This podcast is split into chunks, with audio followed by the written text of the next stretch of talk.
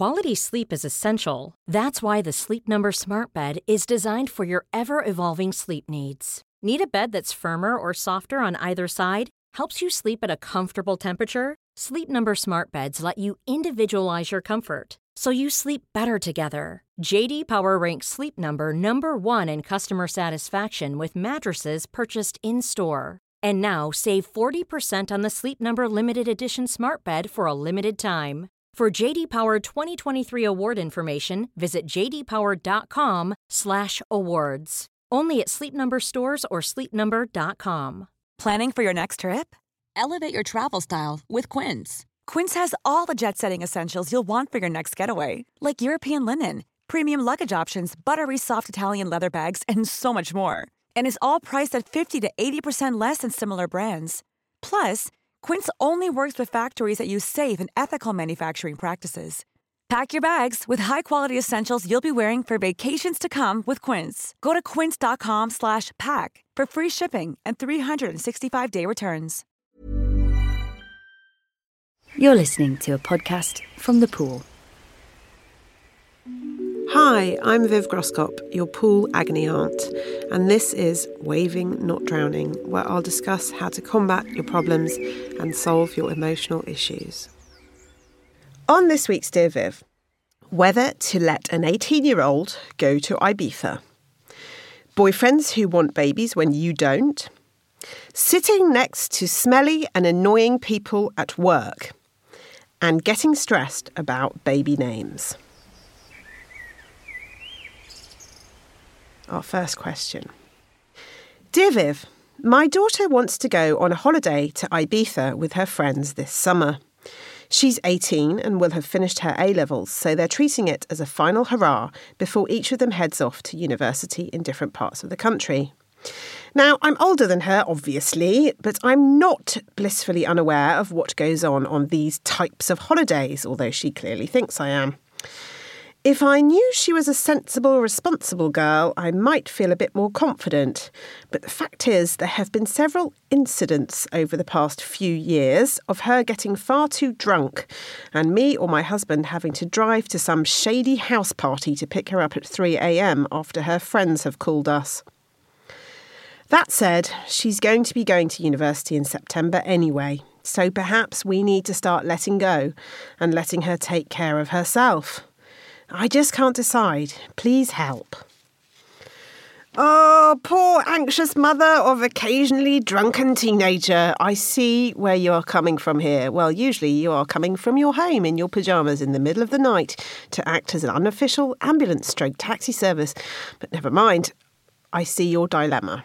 You want to trust your daughter, but she has already proven that you can't really trust her. You want to let her grow up, but she's already shown that she's struggling with growing up.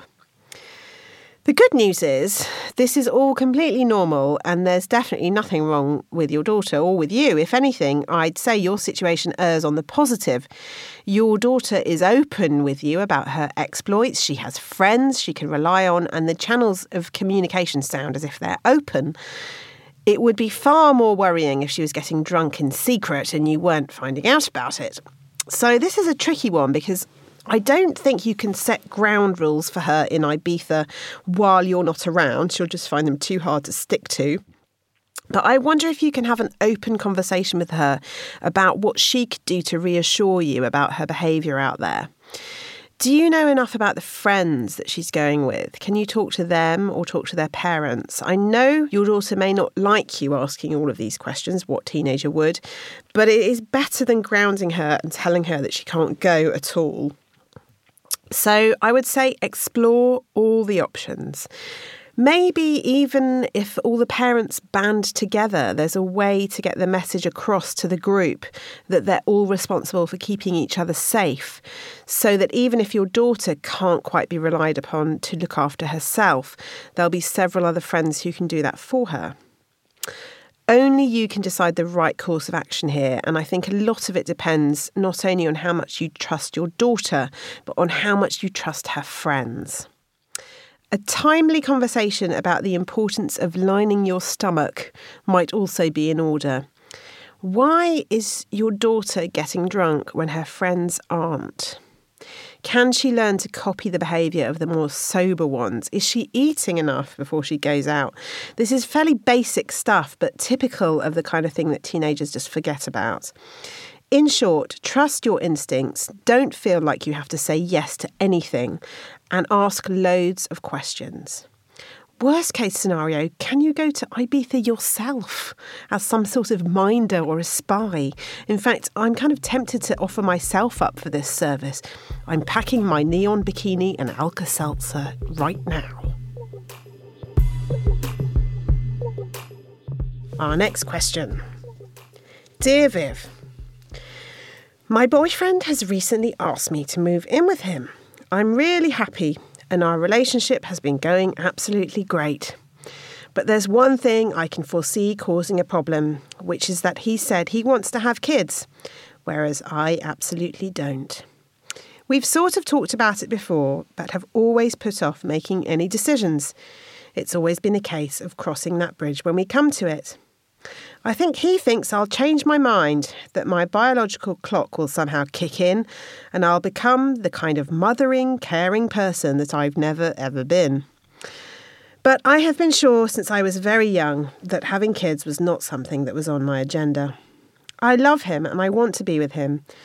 But we just can't stay together if he's waiting for me to want kids, as we'll inevitably just break up so that he can have a chance to become a father with someone else. What can I do? Okay, let's rewind here. Your boyfriend has asked you to move in. Congratulations. Now, there is a situation here, but don't let it get in the way of the fact that you should be celebrating and that this is a lovely moment in your life. It's exciting that you're moving in together. Don't forget that and become preoccupied with problems about things that might never happen. That said, I can see you're upset about this, and I get the impression that it's partly because you love your boyfriend so much. You clearly don't want to feel as if you're deceiving him and making out that you want something that you don't really want.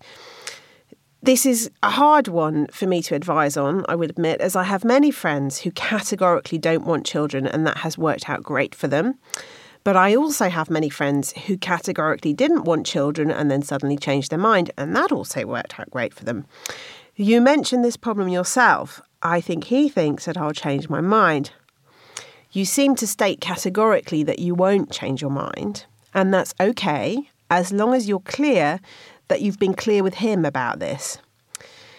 It does sound to me as if you have been about as clear as you could have been, and so it's actually up to him to push it if there's a problem. So I think the issue here is really that you would like some assurance that everything in your relationship is always going to be fine and that the two of you are never going to row or fall out over anything. And the fact is, real life is not like that, and decent relationships are not like that. Life deals us all kinds of surprises, and we deal with them in different ways. The one thing that's for certain is that there are no certainties and you and your boyfriend will have loads of things that you disagree about over the course of your relationship. And it's not possible to put in some kind of insurance policy in advance, I'm afraid. So even if your boyfriend was completely happy now about you not wanting children, he could just as easily turn around tomorrow and suddenly not be okay with it. There's nothing you can do to prevent that from happening. So, some simple advice live in the moment, be totally honest with each other, talk to each other as much as possible about your hopes and dreams, but enjoy your lives and enjoy each other without worrying too much about what may or may not happen in the future. Our next question. Dear Viv, I'm at my wits' end at work and I don't know what to do. I like my job and it's well paid. The hours are good. My boss is a decent human being. But the one thing that's driving me truly mad is the man at the desk next to me. He's a heavy breather. He's an out of tune hummer. He's a sigher. He's a loud eater of smoky crisps and pungent lunches and kilos of satsumas which spray their juice over my keyboard. Viv, I think he might be the most annoying person I know, and I spend eight hours a day sat next to him. There are only five of us in the office, so it's not like moving desks would be possible or even help much. Perhaps I could ask him to not eat at the desk, but that won't solve the humming or the breathing or the sighing or the general gruesomeness he emits on a daily basis. Realistically, I have a good lot in life, but this is driving me to the edge. Oh, chronically inopportune desk mate, I feel your pain. I once had to sit opposite a man who made grunting noises like uh, uh, as he worked, often then emitting random psycho laughs if he had typed something that he found amusing. The rest of the time, he would cough and make pig noises. It was like working in an asthma clinic. We have all had to sit next to a person like this.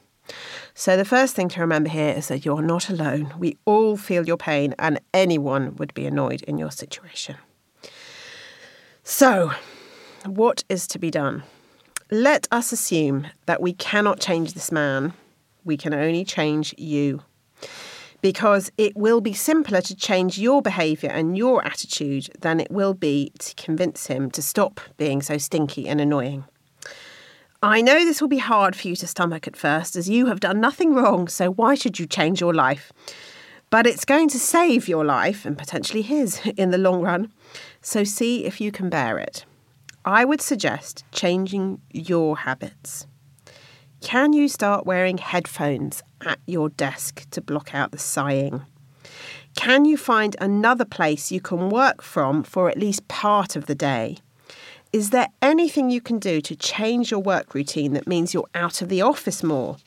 I really think you need to get away at lunch times if you can, whether you want to or not.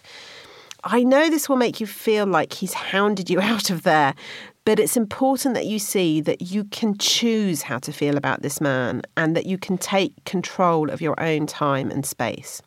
You can put up with him, you can cope with this, but you're going to have to put in place a series of measures that give you back some power.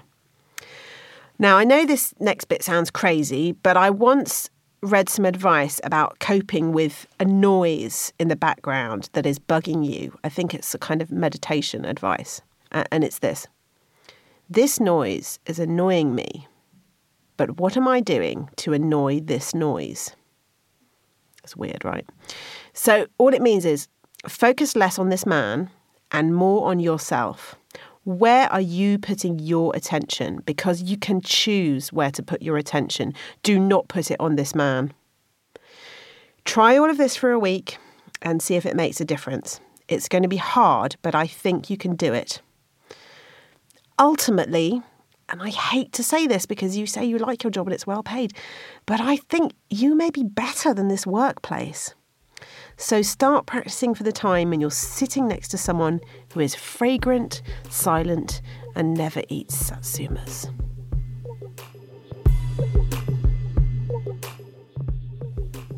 Our last question this week. Dear Viv, my first baby is due in three weeks, and my boyfriend and I haven't picked a name yet. Is that odd? A lot of the women in my antenatal class have got favourites, but I don't really have a clue. My boyfriend wants to name our girl after his grandma, but I'm not so keen on that. How do we come up with a name? We've been through the baby name sites, books, you name it, but nothing seems right. Help. Oh, bless you, heavily pregnant lady. I hope we're getting this reply in under the wire in time so that it's useful for you. Otherwise, you might have already named your baby Apricot or Have Peace and Mercy or some other Gwyneth Paltrow type name.